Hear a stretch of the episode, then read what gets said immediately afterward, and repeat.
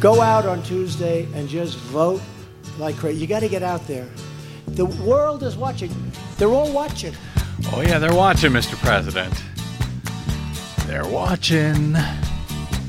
Well, I don't know why I came here tonight.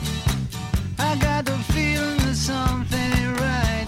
No, it ain't. I'm so scared in case I fall off my chair.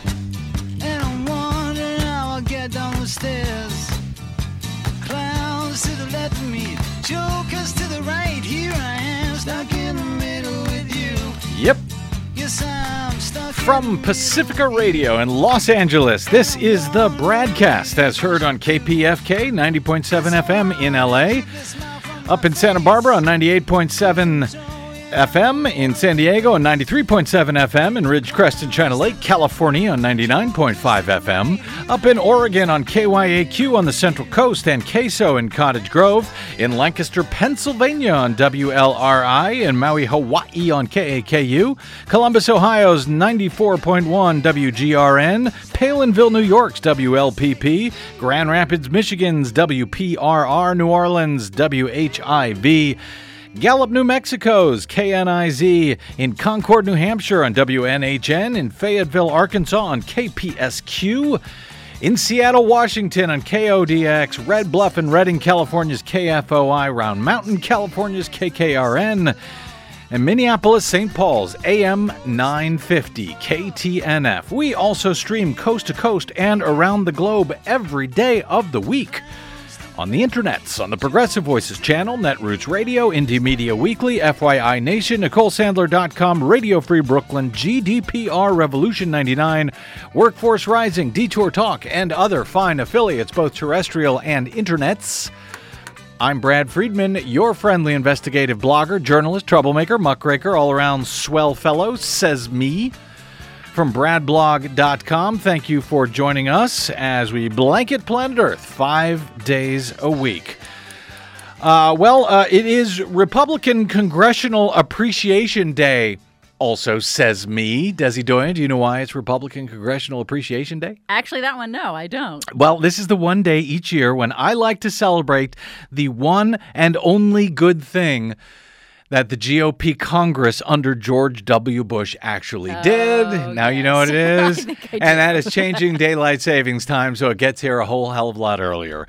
Thank you, Republicans in Congress during the George W. Bush administration. Other than that, I can't think of one damn thing that they did that we should thank them for. In all of those years. Not kidding. Of course, if you feel differently, you can give me a call. We are live today in the studios here at beautiful KPFK, our flagship in Los Angeles. Our phone number is 818-985-5735. I hope to get to the phones a little bit later in the show. I do have a guest coming up momentarily, but then I hope to open up the phone lines if you'd like to ring in.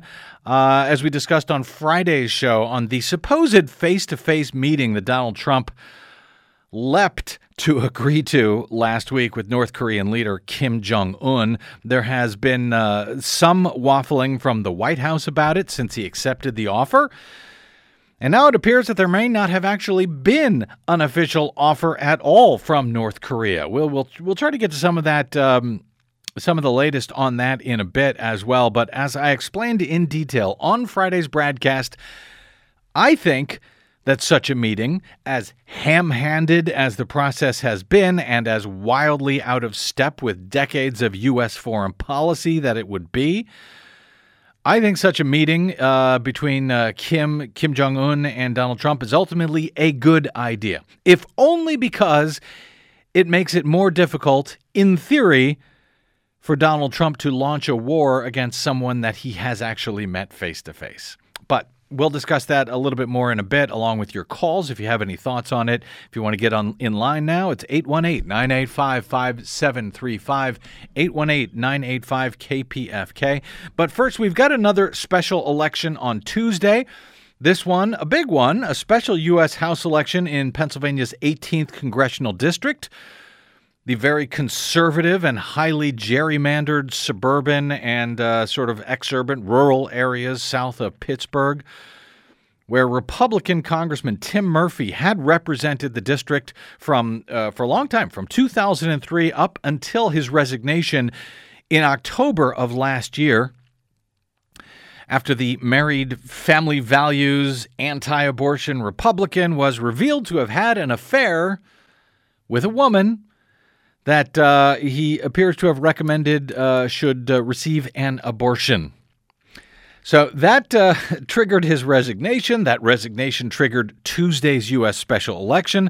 This very Republican district went to Donald Trump solidly by about 20 points back in 2016. But late polls now show conservative Democratic candidate Conor Lamb either tied or up by about 2 or 3. I saw one poll today, even 6 points now above Republican candidate Rick Saccone in this deeply red district. Outside right-wing groups have been forced to dump some $10 million into the race in this district, which in normal years they otherwise should have been able to win handily.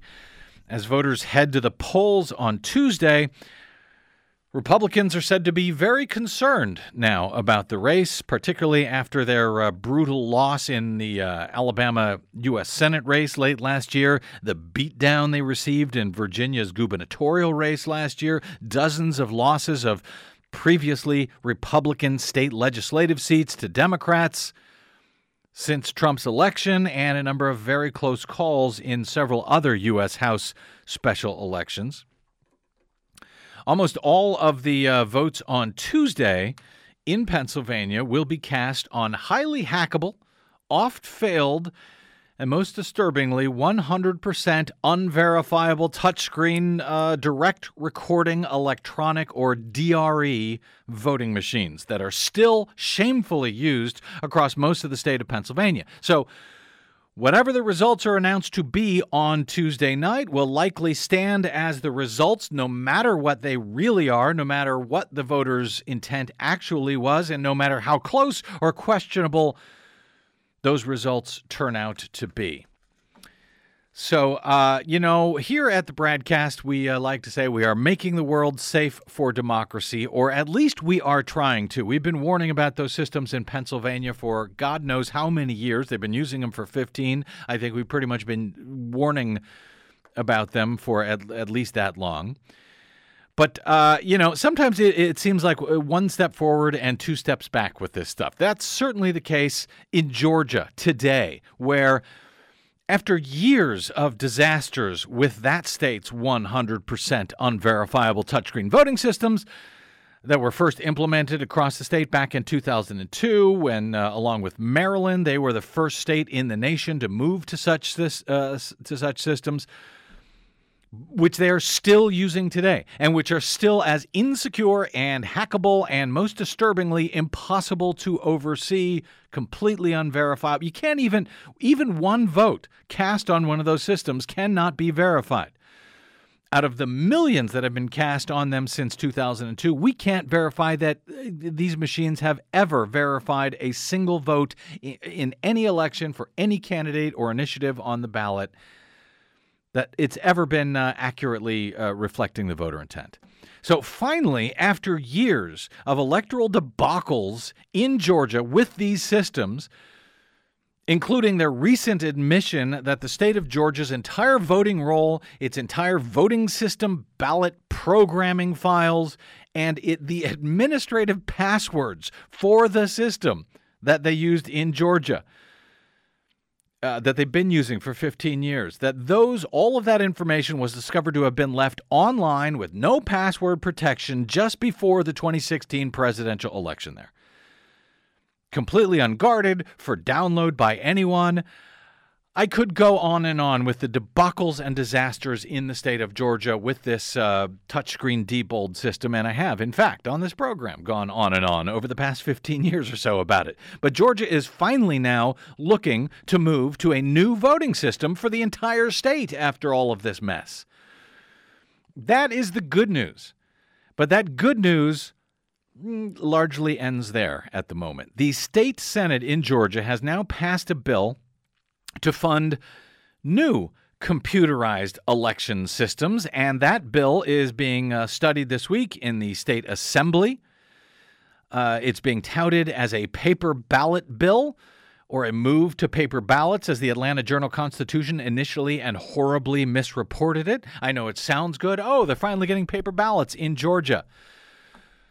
This new system, if adopted by the legislature in Georgia, would replace the existing 100% unverifiable touchscreen direct recording electronic system, or DRE, with another 100% unverifiable touchscreen system known as a ballot marking device, or BMDs. Now, pay attention to what we're going to talk about here, because this is not just about Georgia. These ballot marking devices are a system which is also a touchscreen, but which prints out a computer-marked paper ballot, which is then tallied by an optical scan system. Now, never mind hand counting at the moment. These paper ballots are not even hand marked by human beings. The computer does the marking, either marking it correctly or incorrectly. Who knows? After an election, there is no way to know that any of those computer-marked paper ballots actually reflect the intent of any voter.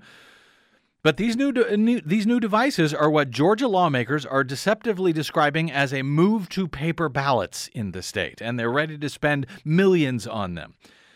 To make matters worse, much worse, in fact, it is not just Republican-controlled Georgia that is moving to these types of devices, these BMDs, ballot marking devices, here in Los Angeles. That's right, here in Los Angeles, the largest voting jurisdiction in the country, by the way, L.A. County. It's larger on its own, I believe, than 32 or 39 states or something, just L.A. County alone. Here we are, too, moving from hand-marked paper ballots that we currently use now to computer-marked BMDs before the 2020 presidential election, according to the L.A. County Registrar-Recorder Dean Logan. And many other states and jurisdictions are also looking towards the move to these unverifiable BMDs in places like Georgia, as I said, and LA County, as I said, but also Texas and Tennessee, and many other states are looking to Georgia and Los Angeles to see if they too want to move to such a system, to see how they go here. Some have already done so. 6 counties in Texas. Last week, during the first-in-the-nation 2018 primaries, just last Tuesday, they used the ES&S ExpressVote ballot marking device computers in those races, in 6 different counties, I'm told. A number of counties in Tennessee are already using it. And ES&S, which is the largest private voting vendor in the nation, is said to be selling the same system now to West Virginia. But the computer-marked paper ballot problem is only part of this problem. In fact, it's even more troubling than that. On both the ES&S system I mentioned and another one that's being made by Dominion Voting and by the one that is being publicly developed here by Los Angeles County. To discuss all of this after writing about just some of the dangers of these BMDs today at Bradblog.com in an article headlined, Latest Threat to Democracy, Barcodes, Ballot Marking Devices, a.k.a. Electronic Pencils, is Jennifer Cohn. She's an attorney and election integrity advocate from San Francisco, from the Bay Area. She graduated from UCLA and Hastings College of Law. As an attorney, she has covered insurance coverage and appellate law, and has practiced for more than 20 years as an attorney. But since 2016, she has devoted her professional efforts full-time now towards investigating our insecure election system and potential solutions to it. Jenny Cohn, welcome to the Bradcast. Hi, Brad. Thanks for having me. Really appreciate you joining us today, Jenny, and thank you for this fantastic article that you ran at Bradblog.com today.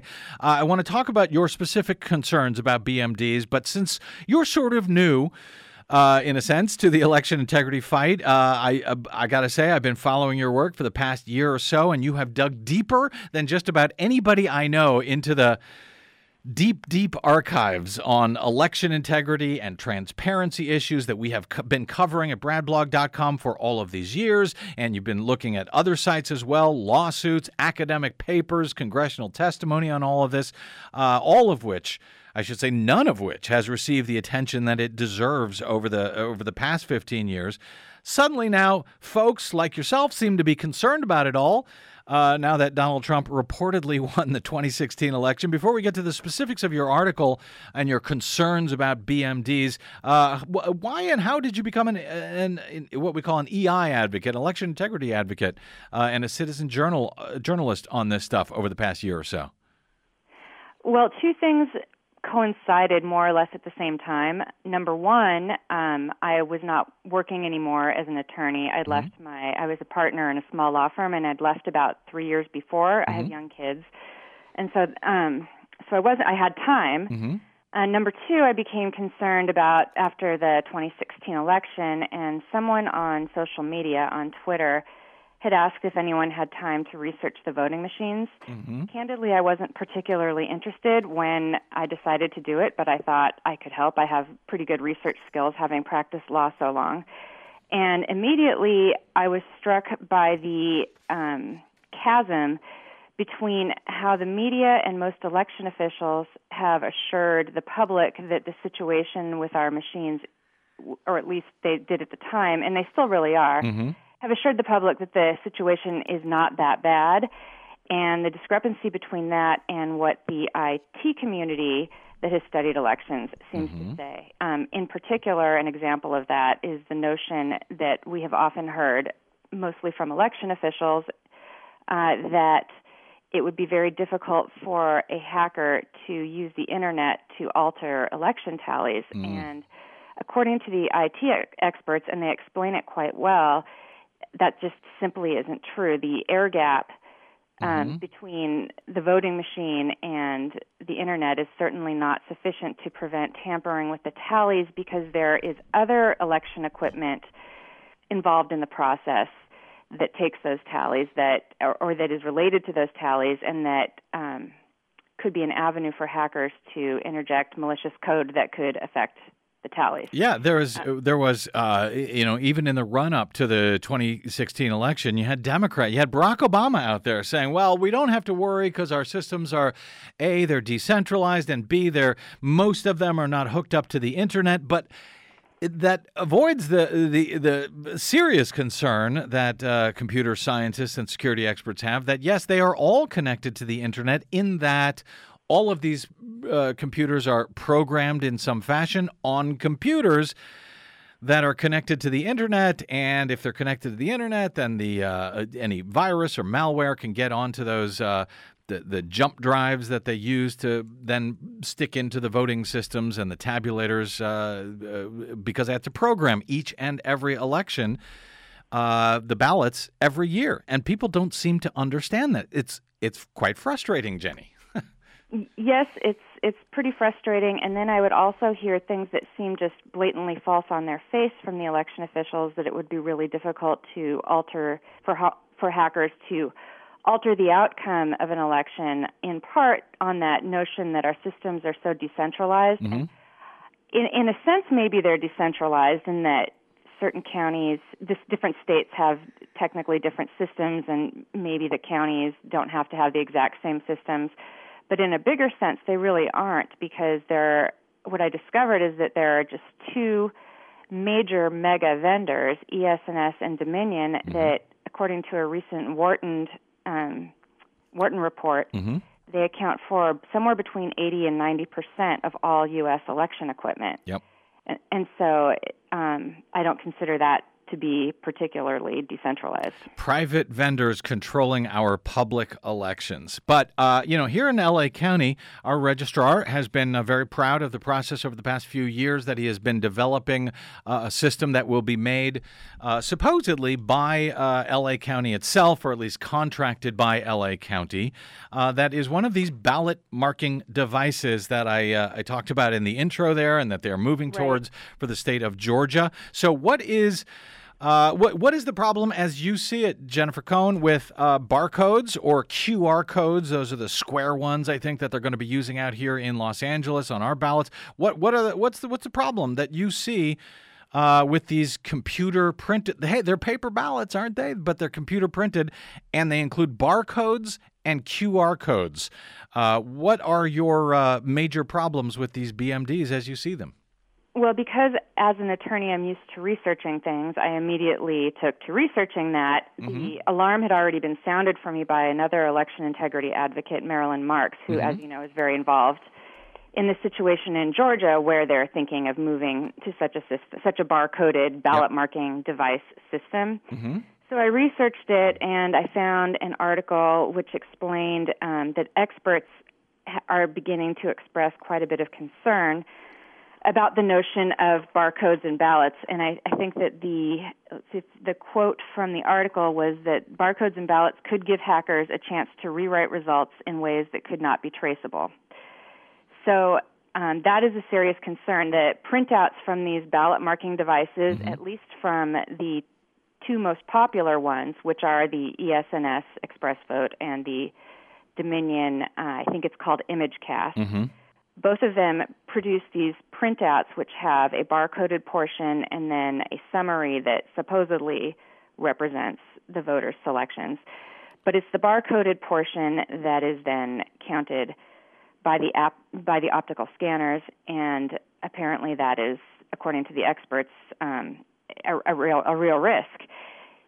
What, related to that, yeah, the concern that I have is that it experts have recommended, 100 experts wrote a letter to Congress last year recommending paper ballots, ideally hand-marked paper ballots, and optical scanners. Mm-hmm. So the optical scanners are already a hackable device, and if you add the ballot marking devices, these electronic pencils, on top of that, you are doubling the number of vulnerable, mm-hmm. electronic computers that you're using in any given election. So even putting hacking aside, you're doubling the chances of computer glitches, of paper jams, because not only does the optical scanner have to receive the, mm-hmm. printout or ballot, but the ballot marking device itself, you have to put a paper into it before it generates the printout for you. So that's a problem. And then on top of it, they not only double the number of potential glitches and the potential for just out-and-out hacking, mm-hmm. but because they produce these computer-marked printouts or ballots are coming from a computer, there's the possibility of vote flipping. And along with that, because of that possibility, whether it's due to something nefarious or due to a glitch, mm-hmm. it requires voters to take this extra step called verification, which means that they have to then go over the printout to make sure their votes weren't flipped, or some of their selections weren't flipped, mm-hmm. or some of them weren't omitted entirely. And this is very similar to the situation that we've seen over the past 15 years with another touchscreen voting machine, direct record electronic, that right. generate voter verifiable paper audit trails, mm-hmm. which have really fallen into disfavor, in part because studies have shown that voters rarely even look at the voter-verified paper audit trails. Yep. There was a Las Vegas study that showed that less than 40% of voters even check them at all.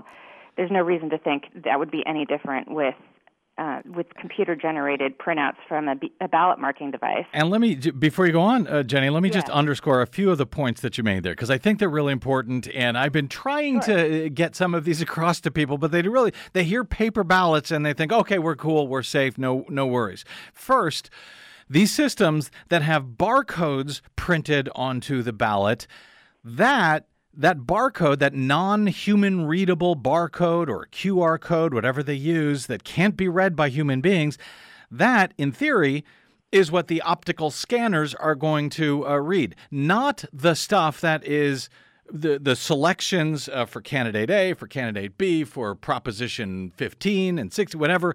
That stuff may be printed on the ballot. The voter may look at that information and see that, okay, those are the candidates I voted for.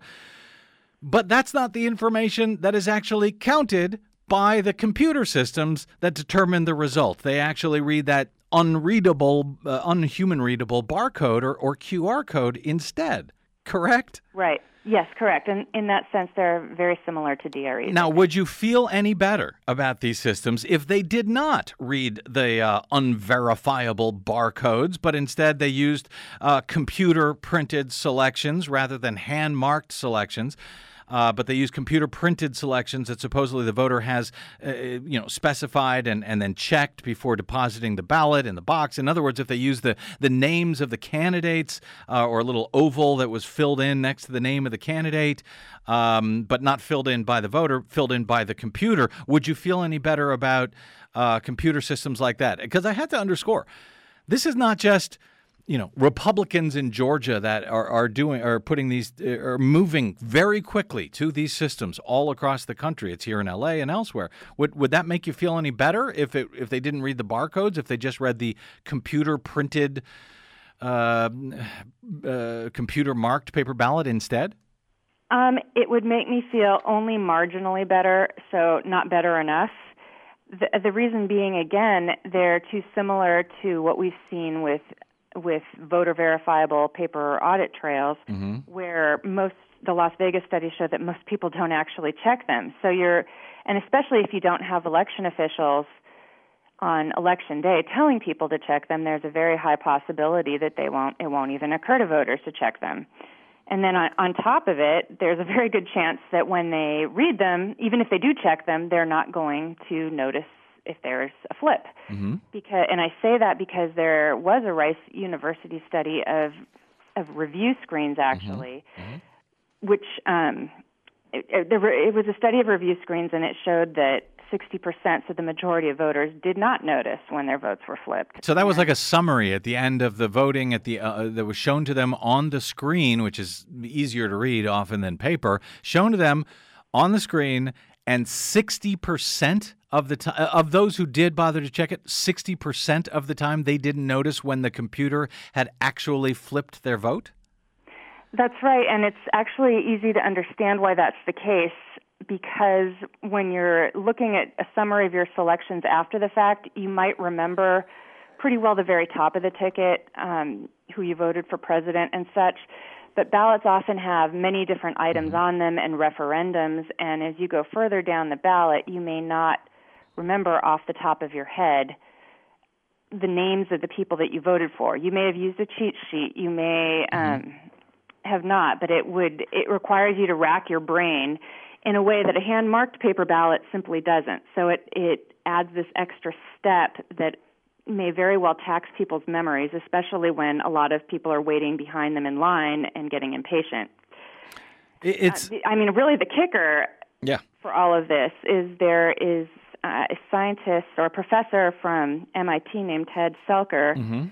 who, when VVPATs first came out, he was quite concerned with them. Those are, just to be clear, those are the little paper trails that come out of some of the touchscreen systems, like the ones they use up in Nevada and so forth, those that you're supposed to be able to verify, but nobody ever does. But yeah, go ahead. Right, and I'm saying these are very similar to the computer printouts from a ballot marking device. And what he found, he watched 500 voters, and of those 500, less than 1 in 10 were willing to start the process over when they were even expressly told that there was a problem with their ballot. So, again, the bottom line being that even if these anything that is supposed to be voter verifiable, mm-hmm. but isn't a hand-marked paper ballot, which sort of self-verifies as you mm-hmm. write it out by hand, right? There's a very good chance that even if someone reviews it, which is unlikely, and even if they find errors, which is unlikely, that they won't want to do anything about it because they've been waiting in line, there are people behind them, and it's just too much trouble. And we can't, ultimately, we can't know if they checked it at all, if they did see a problem, but they, as you say, Jenny Cohn, they didn't want to go back. They thought it was their fault. They were embarrassed about it, or they just didn't have time because if it's, in a presidential election, sometimes they're standing in line already for a couple of hours before you get to vote. And as you note, Jenny, you cite the instance that I personally had on one of these systems in 2008 here in L.A. County that was created for disabled voters. And I tried to use it, this audio voting system that prints out my ballot. And to my shock and surprise, it misprinted 4 out of 12 of my votes in this statewide primary back in 2008. And I can tell you personally, I studied that ballot after it printed out for, I don't know, 5, 10, 15 minutes, trying to figure out, was this my fault? Did I screw it up? I was embarrassed. I didn't want to go back and show it to anybody, you know, before I finally said, okay, there's a problem here. I'm going to, figure out what happened. And we later learned that it was, in fact, a misprogrammed computer that misprinted 4 out of 12 of my votes here in Los Angeles County. So exactly. It's not a theoretical thing. Yeah.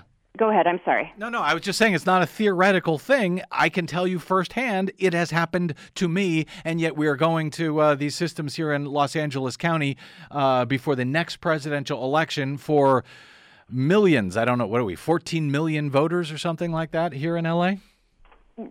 I don't know how many voters are in L.A., but yes, Georgia and L.A. County, and you mentioned a few other places, are starting to push this. And what's just so stunning to me is that we have just been through a 15-year crisis of election integrity with DRE touchscreen machines. Yep. And the analogies between those touchscreens and these ballot marking device touchscreens is so obvious, and yet it seems to be flying under the radar, and no one seems to have learned from our experience with ballot marking devices.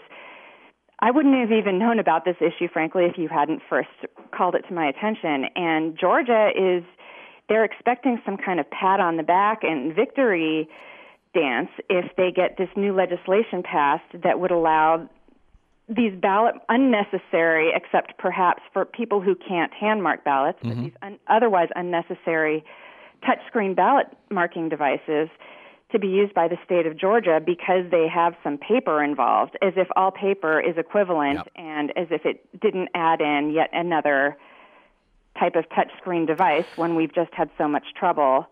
It was touchscreen devices. Yeah, it's outrageous. It is, and it's disturbing, and it's taken me years to get people to stop using the word paper trail and start using the word paper ballot. And now it's been years I'm trying to get people to not use the word paper ballot, but use hand-marked paper ballots, because you even have an enormous learning curve. It is, and you've been on that curve. It's an enormous learning curve to get people to say yes, paper ballots, and then you have to refine that further to hand-marked paper ballots, and whether we can get enough people educated and enough people, sort of influencers in the media and elsewhere, educated is a question, but that sort of has become my quest, and I'm certainly not the only one. You were at this long before I was, and advocates like Marilyn Marks as well, but it's just, it still is not getting the type of attention from the media, which frankly is still really underplaying the risk. Oh, yeah. They see the words paper ballots and they're done. And the fact is, it's not entirely their fault, because a lot of election integrity advocates, including Democrats and groups like Common Cause and Verified Voting. And like I say, L.A. County is not exactly a bastion of Republicans here. They have been advocating for systems like this, these computer-marked paper ballots, for years, and, I've been asking for years, is there something that they understand that you and I don't? I don't think they do. Jennifer Cohn, I'm going to point people towards your great piece. It's really simple for even, the beginning election integrity advocates, laymen to understand, at Bradblog.com, headlined Latest Threat to Democracy, Barcodes and Ballot Marking Devices, a.k.a. Electronic Pencils. I know you've been on a tough learning curve, and Jenny, you're doing a fantastic job and an important service to our country. So I wanted to thank you for that, and I will look forward to more of your coverage at Bradblog.com and on the Twitters. Thank you so much, Brad. This was fun. You can find Jenny Cohn yourself, and you should, on her very lively Twitter feed. She is at Jenny Cohn 1. That's the number one. Jenny Cohn 1 on Twitter. Follow her there. We need to take a quick break here, and we'll come back. Some of you folks are calling in with thoughts and questions on some of this. I also want to talk about North Korea if I can. Our phone number is 818-985-5735. That's 818-985-KPFK. I'm Brad Friedman. This is your Bradcast.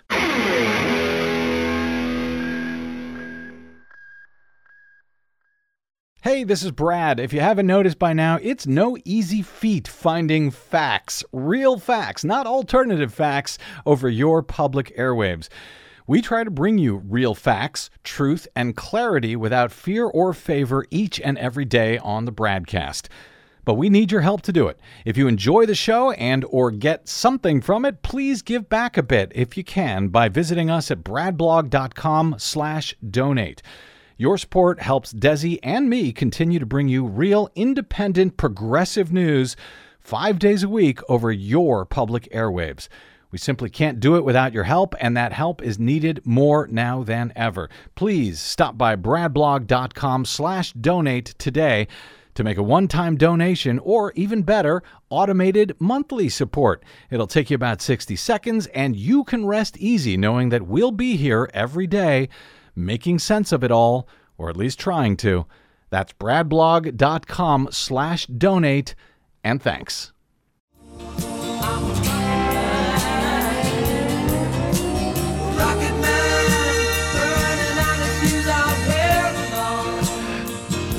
Welcome back to the Bradcast.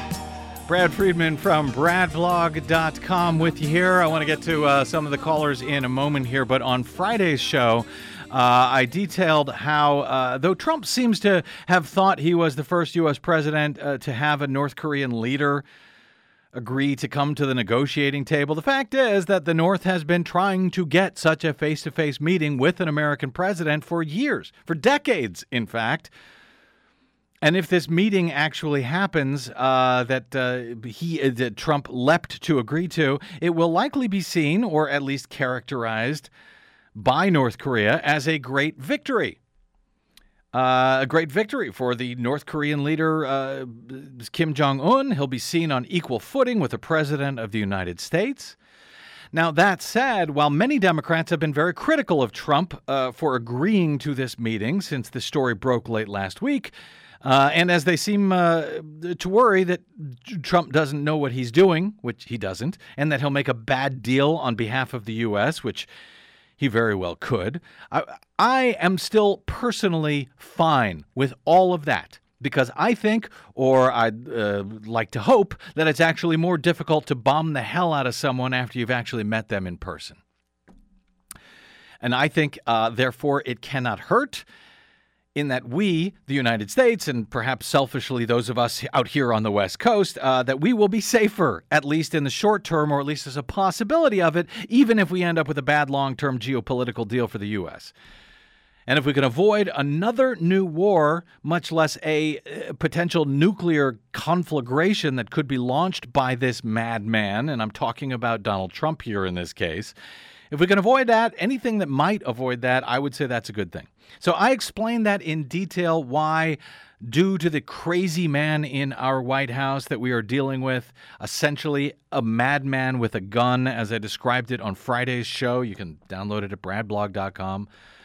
That madman with the gun would be Donald Trump in this case. That, with that, anything that we can do to get the gun out of the crazy man's hands will keep us all safer. But I'd love your thoughts on that. 818-985-5735 is our phone number, 818-985-5735. Do you believe a face-to-face meeting right now between Donald Trump and Kim Jong-un is a good thing? If so, why? If not, why not? And by the way, will this meeting ever actually happen? The White House has already been wobbling about this on Friday. As it turns out, Trump was so eager to jump to accept this invitation, he immediately accepted it, even though apparently there was no actual formal invitation at all from Kim Jong-un. Just a message that was passed through the South Korean officials who had been meeting with Kim in Pyongyang last week, a message that he'd like to meet at some point with Donald Trump. which Trump seems to have taken as an official invite. Boy, just, you know, anything to distract from his woes. Anyway, love your thoughts on that. 818-985-5735 if you have any. Twitter, Lori on Twitter tweeted me at the Brad Blog to say, I'm totally on the same wavelength with your theory on this whole meeting thing. Let the narcissists disarm each other with their little charm and flattery session. That sounds good to me. Be nice to him, Kim, and Donald Trump will do anything for you if you're nice to him.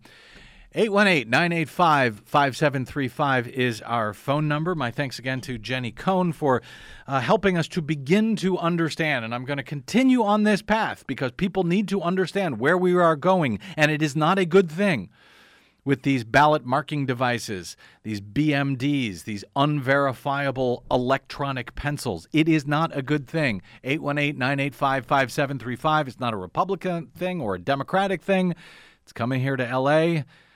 At the same time that it looks to be going to Georgia, and it's already in Texas and Tennessee and moving to West Virginia and elsewhere. And I've spoken with Democrats. Congressman Rush Holt years ago told me, Brad, I would love if every voter in America voted on a ballot marking device. And he was a rocket scientist, literally. Let me get to some calls. Bob in Gardena. Hey, Bob, welcome to the Bradcast. Hey, Brad. Thanks for the call. Sure. I fully agree with the lady who talked about narcissism, and it might save millions of lives. But he was right about one thing. It is a rigged system, and that's how he got in power, and that's how the nation keeps going to the right, to fascism, whatever you want to call it. And they're both on the same team, basically, Democrats and Republicans. I hope the lefties can wake up and realize that. You had me, Bob, until you said they're both on the same team and that they're both doing the same thing. I agree that Democrats are often a disaster. They're certainly a disaster in this case when it comes to election integrity. But I think it's really lazy to say that they're both the same. They are not. One of them, I believe, is evil. The other one, I believe, is scared and lazy and frightened. Yeah, there's enough Democrats on the same team, and Obama's a good example, and they get enough votes to stay with the right, stay on the right side, and in that sense, there's enough of them on the same team. You would have changes in your ballot system if the Democrats did anything about it. When they had power, they didn't do anything about it. Well, they tried to. They were blocked. Repeatedly, they were blocked. Now, that said, what they were trying to do was not good, was push these BMD systems. They think these are more verifiable. They are wrong, and they're not listening to the computer scientists. But I take your points on all of the above, Bob, and I appreciate that call very much. Let me go to David in Irvine. Hey, David, welcome to the Bradcast. Hi, this is first-time caller. Thank you, sir. And I have a computer science degree from MIT and a master's from UCI, and I've worked in cryptography. And everyone needs to use number 2 pencils on optical forms, okay, so that they're traceable. And they can be scanned. That's great. You get your results really fast, but you do not trust the computers, okay? Of course, I agree, except for the scanned part. Yeah, they can be scanned if you must, but, those scanners can also be gamed in the same way, as you know, David. Absolutely, but you have the paper records. Right. And the paper records don't require any authentication. They don't require anything except that the person, when I went to the voting booth. Yeah. And by the way, I don't bother with the voting booth. I vote by mail, so my vote almost never counts. But... Well, what makes you think your vote doesn't count because it's by mail? Because usually the margins are larger than the vote by mail margins. That's why. My vote would count if you were close. And by the way, I voted for the first time for someone who got elected, even though my vote as a California didn't count. I'm admitting to being a Trump voter, but I'm really a libertarian. But my point is, use paper records. Paper and pencil are really clear to everyone. You don't need to understand touch screens. Touch screens can be confusing. Yep. okay, these records that you're talking about where you play with a touch screen and then it prints something out? Yep. No. That's where you fill out with number two pencil on a little blob, okay, yeah. Just like you did in kindergarten, okay? Well, I hope folks here, and David, I got to get to some other calls. I appreciate it. I hope folks here in L.A. County hear what you're saying, because the largest voting jurisdiction in the nation, larger than 32, 38, 39 states, I don't know, is about to go to these systems, and as is the rest of the country. We need hand-marked paper ballots. One other point for David is that, in fact, just to be clear, so people don't misunderstand, every vote is counted. Whether it's counted accurately or not, that's a separate issue. But whether you cast a vote by mail or not, it is all counted, not only in close elections. As a matter of fact, in most places, those vote-by-mail ballots are actually counted before the election day ballots. So vote-by-mail ballots are all counted. They do matter. Provisional ballots, if you're forced to cast one of those for some reason, because your name doesn't show up on the voting rolls for some reason, those are also counted if you can be verified as a legitimate registered voter.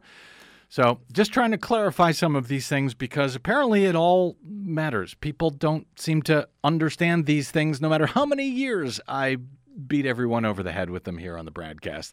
818-985-5735 is our phone number. One more call before the break here. Susan from Redondo Beach. Hey, Susan, welcome to the Bradcast. Hi, Brad. There are a couple of things. I couldn't agree with you more on certain things, except I do believe the Democrats and Republicans are kind of equally bought off, and therein lies the problem. But you know, I've listened to results in elections in other countries where they're hand-counted paper ballots and they wait for the election results. Yeah. You know, if we have to go back and verify everything, we still have to wait for the real result. So, and I know I would rather wait for the election result and know that it was an accurate, fair election. And I think that would be true for the majority of Americans. And to be clear, Susan, we don't have to wait. In New Hampshire, where about 40% of the towns, they count by hand at the polling place, publicly count by hand at the polling place on election night. Most of those towns are done before the optical scan, the Diebold optical scan town. So if you're counting precinct by precinct publicly and posting the results before the ballots move anywhere, that's the democracy's gold standard, and you don't have to wait for that. And I should further add, sort of in response also to David, you know, we had paper ballots in Michigan, in Wisconsin after the 2016 presidential election. We had hand-marked paper ballots in most of the both of those states. And we still couldn't get a count, despite how close it was, despite the questions about that election. So that's why I think we need to get it right on election night, as I frequently say. Hand-counted paper ballots. And by the way, around him being he's not just a narcissist, he's a sociopath. And so I agree that they should meet, but there are two things. One, I think there needs to be some supervision, because as somebody calls him on my Facebook notices I get, they call him man baby. Yeah. And which one, Susan, Trump or Kim? I'm a therapist for 25 years. All right. Well, he's a narcissist and he's a sociopath and diagnosable on both counts. And so it's not just that you have to be nice to him. It takes brown-nosing flattery of the highest order. Thank you, Susan. I appreciate that call. And I would say that that all of those descriptions of the man baby, which one's she talking about? Donald Trump or Kim Jong Un? You can't tell anymore. Whenever I talk about a madman with nuclear arms, I used to be talking about Kim. Now I am much more concerned about Donald Trump than I am, frankly, about Kim Jong-un. Let's take a quick break. We'll come back with more of your calls. 818-985-5735, 818-985-KPFK. I'm Brad Friedman. This is your Bradcast. Don't touch that dial.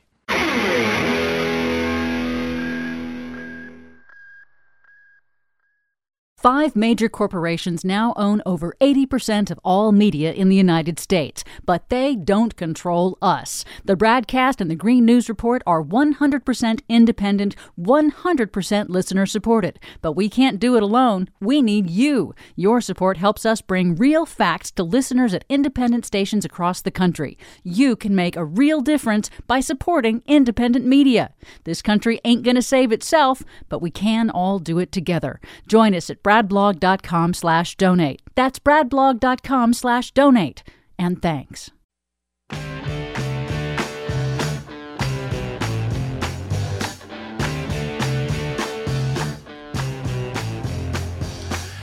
Welcome back to the Bradcast. Brad Friedman from Bradblog.com taking your calls at 818-985-5735.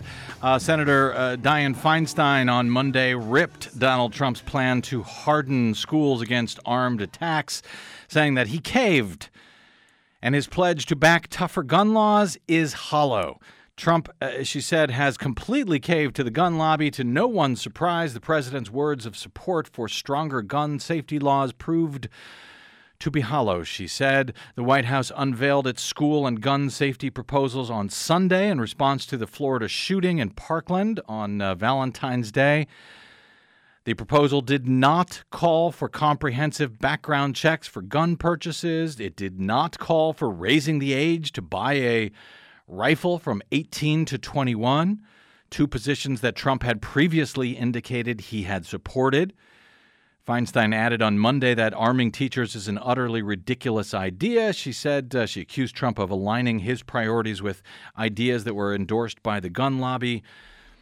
She said, responding to the murder of 17 students and educators by endorsing the gun lobby's platform is a shameful abdication of the president's responsibility to lead. Shame on you, Mr. President, she said. Trump had initially voiced support for those ideas, like raising the purchase of firearms to 21 years of age.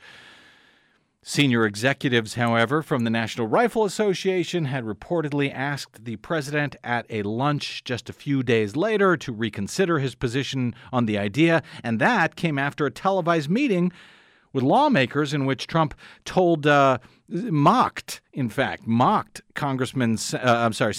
Pat Toomey, Republican from Pennsylvania, when he had hesitated at that proposal, telling him, quote, "You're afraid of the NRA."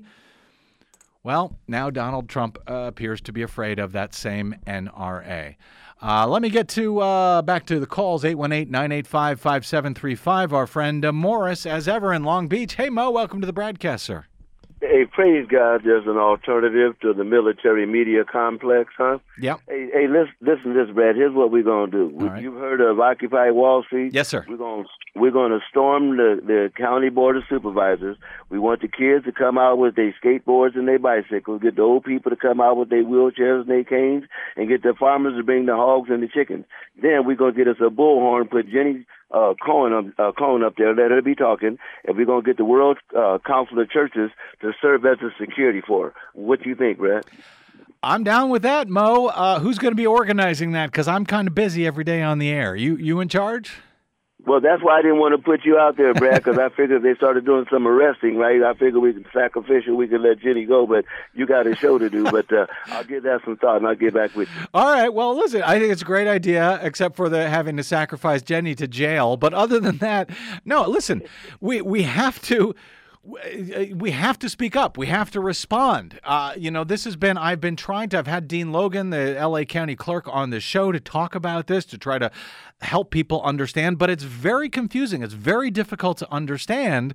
And people don't understand that, these are going to be unverifiable votes. And they tend to only worry about it after they've lost an election, after their chosen candidate has lost, and then they start asking questions about the voting system. Hey, people, by then it is too late. You got that right, Brad. Isn't Diebold still in the business? Who? Diebold. Diebold. Yeah, Diebold. Actually, no, they're still in the business of ATMs, but not voting. So they sold off their voting systems. And so they've been essentially taken over by sort of two companies, ES&S and Dominion. Those are the two largest voting systems. By the way, Dominion is a Canadian company. A Canadian company, that's right, runs the bulk of U.S. elections. Behave yourself, Brad. Keep up the good work. Thank you, brother. Appreciate it. Let's go to... Let's go to Bill. Am I right here? Bill in Lake Elsinore. Welcome to the Bradcast, Bill. Thank you, Brad. Yep.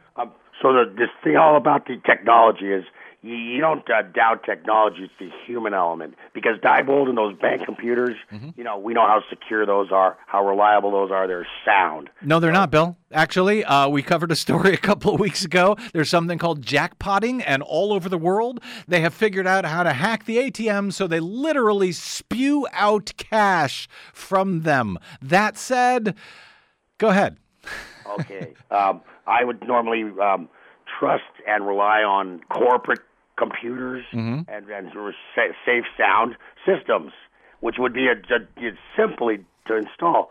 Okay, with that, however, I spoke to the U.S. ambassador to Japan and a serious conversation about Kim Jong Un and Korea, how they're not a threat to not one person on this continent, on this side of the earth.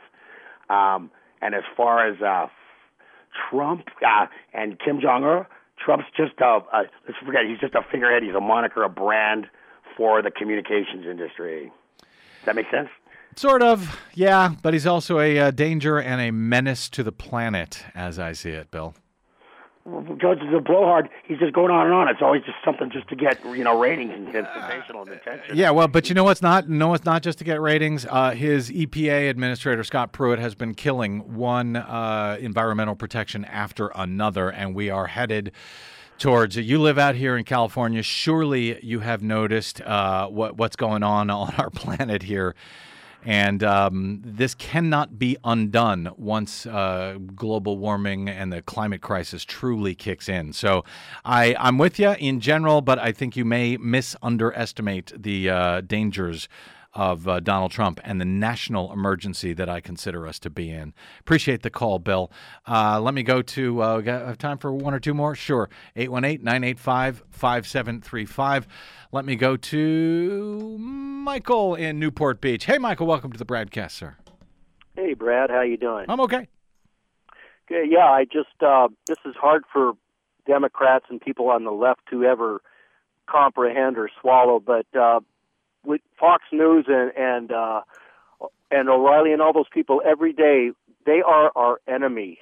And until we just don't even have an idea of where the hatred they have for our side of the aisle, if you want to call it that. The left is we're just like the voting thing. I mean, we're not going to cheat. We know that. But until we have this mentality of, and I'm not calling cheat, I'm just saying until we realize what we are up against, because this is going to get, and you allude to, it's going to get ugly, and it's too bad. I'm an old white guy. I have actually voted for a Republican before, but these people now, I tell you, it ain't good. It ain't pretty. It ain't pretty at all, Michael, and I appreciate the call and I appreciate the thought. And, whether anyone cheats, whether it's Democrats, Republicans, anybody else, whether there are errors that are happening in the programming, you need a public system that can be overseen by we the people so everyone knows that no one has cheated, so everyone knows that there has not been errors in the programming. That's what it's about. It's not. We're not about trusting in our elections. Elections and democracy is not about trust. It is about oversight, and that's what we're fighting for right here every day on the Bradcast, and we will do it again tomorrow on the Bradcast. I hope you will join me then. Until then, my thanks to our producer, Desi Doyen, to my soundboard operator today, D'Angelo Jones, to my guest, Jenny Cohn, and to you for joining us for a portion of your day or night. If you missed any portion of today's show, download it anytime for free at Bradblog.com. Drop me email if you like. I'm Bradcast@Bradblog.com, and on the Facebooks and the Twitters, I am simply the Brad Blog. That's it. Until we meet again tomorrow, I'm Brad Friedman. Good luck, world.